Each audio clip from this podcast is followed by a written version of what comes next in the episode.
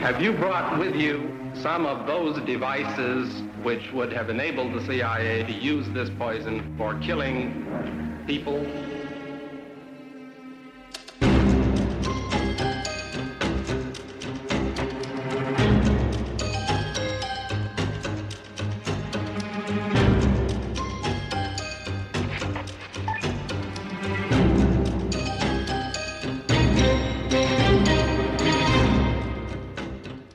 För det var väl intressant att han var en vapen, eh, mycket vapenkunnig person Mycket känd inom polisen för att vara vapenkunnig. och Palmefientlig. Ja, med sådana åsikter att han inte gillade Olof Palme, nej. Och en lägenhet vid mördarens flyktväg, just där den upphör. Ja, det, den uppgiften kom också fram i samband med det Och här. att han gick hem just på morddagen tio timmar före mordet. Ja, Allting stämmer alltså. ja, Och ni frågar vad han gjorde på kvällen och sen gick ni därifrån. ja. Du frågar, du vet inte vad man gör. Nej, Men vi anser alltså att vi har gjort det man kan göra inom lagens råmärken. det, Vi kan ju inte ta in honom och sparka honom på knäskålarna och tortera honom tills han erkänner.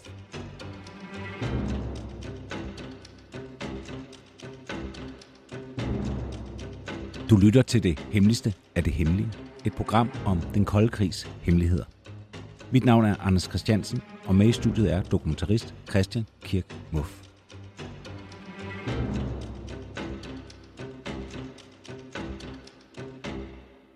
Et militærkup alligevel.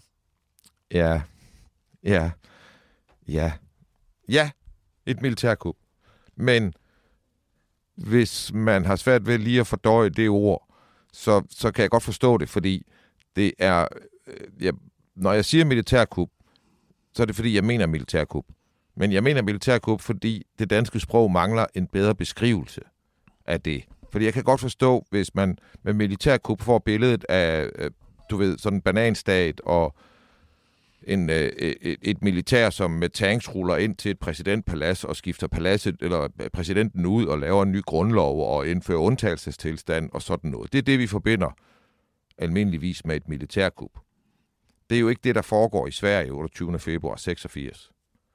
Men hvad kalder man det, hvis militæret kigger på den demokratiske situation i et land og siger, at, eller nogen i et militær siger, at den demokratisk valgte leder står for nogle problematiske holdninger, mens nummer to i systemet står for nogle rigtige holdninger på nogle meget centrale spørgsmål. Og det er på en måde, der gør det indlysende, at hvis man skaffede nummer et væk, så vil man have løst problemet, for nummer to bare ikke rundt på det problem.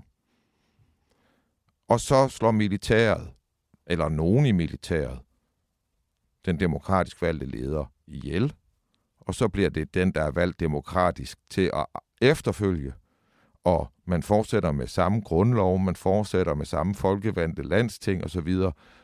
Man har fået, hvad man måske kan kalde en militær justering af den demokratiske proces. Men det har vi ikke et ord for. Det vi taler om, det er jo, at vi i de to forrige afsnit, det, der, det, det dobbeltafsnit, der hedder øh, det svenske militærkup, øhm, der kom vi jo med vores bud på, hvordan har forløbet været op til, at Palme bliver dræbt. Og der konkluderer du jo så sidst i udsendelsen, at, at det du ser, det er et, et militærkup. Øh, og det er der nogen, der har reageret på. Det forstår jeg vildt godt. Det var jo ikke, altså, det, som jeg siger, i mangel af bedre begreb. I det her afsnit i dag, der skal vi tale lidt mere om, hvad det egentlig er, vi sagde sidste gang. Øh, det kan lyde mærkeligt som et præmis for et indslag, altså nærmest som et kommentarspor på, på en DVD, hvor man fortæller om den film, man, man ser. Øh, vi vil gå lidt mere i dybden i noget af det, vi øh, talte om sidste gang, og, og måske lige fortælle lidt mere klart, hvad er det egentlig, som vi har, mener vi, fundet frem til, og hvad er det, vi har fundet ud af.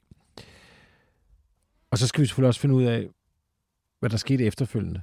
Øh, fordi det er jo en lige så stor del af, af den her operation. Det er jo også, hvad gør man så bagefter? Hvordan får man mørklagt, fordrejet osv. osv. Og det har vi jo masse eksempler på, og det skal vi også beskæftige os med over den næste tid.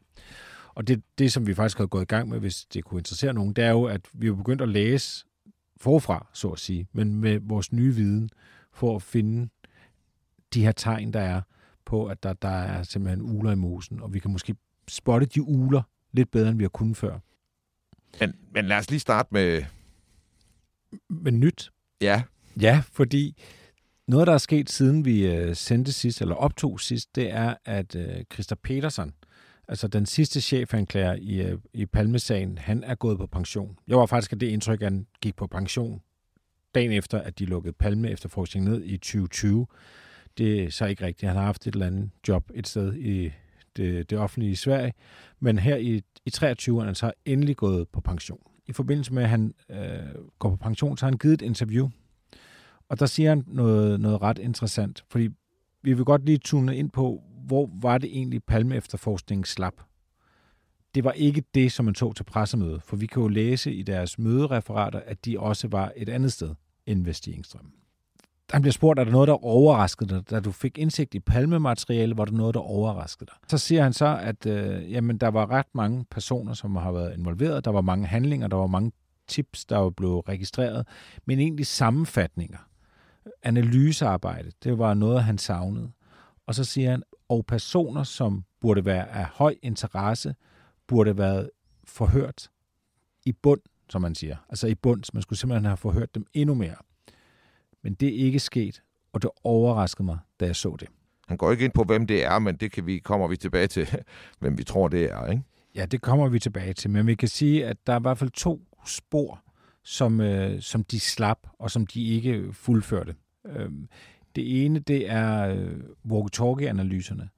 SEPO øh, konkluderer jo i 86, altså kort tid efter mordet, at Palme højst sandsynligt var blevet overvåget. Palmeparet var blevet overvåget på, på mordagen.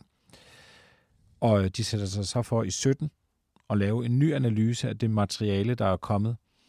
Og de konkluderer stort set det samme som, som SEPO. Og når det er nødvendigt at lave den nye analyse i 17, så er det jo fordi, at efter det første år, hvor SEPOs analyse af, at de har været overvåget, som de jo laver to måneder efter mordet, inden for to måneder, mm. der er den rigtig brugbar for Palme efterforskerne under Hans Holmer. Så længe at dem, der bærer walkie de ser mørke ud ja. og kan ligne PKK'ere, kurder, så er det rigtig godt med walkie-talkier. Men fra det øjeblik, hvor man går i gang med at sætte Christa Peterson i fængsel, altså ikke ham, der nu er gået af, men ham, der bliver anklaget for mordet i 88, mm. så skal man ikke bruge walkie-talkier længere. Så er der ikke mere for den statsbetalte 25 øre. Efter 24-7's lukning er Det Hemmeligste af det Hemmelige blevet en podcast, du skal betale for. Gå ind på hjemmesiden dethemmeligste.dk og læs mere om, hvordan du fortsat kan lytte til Det Hemmeligste af det Hemmelige.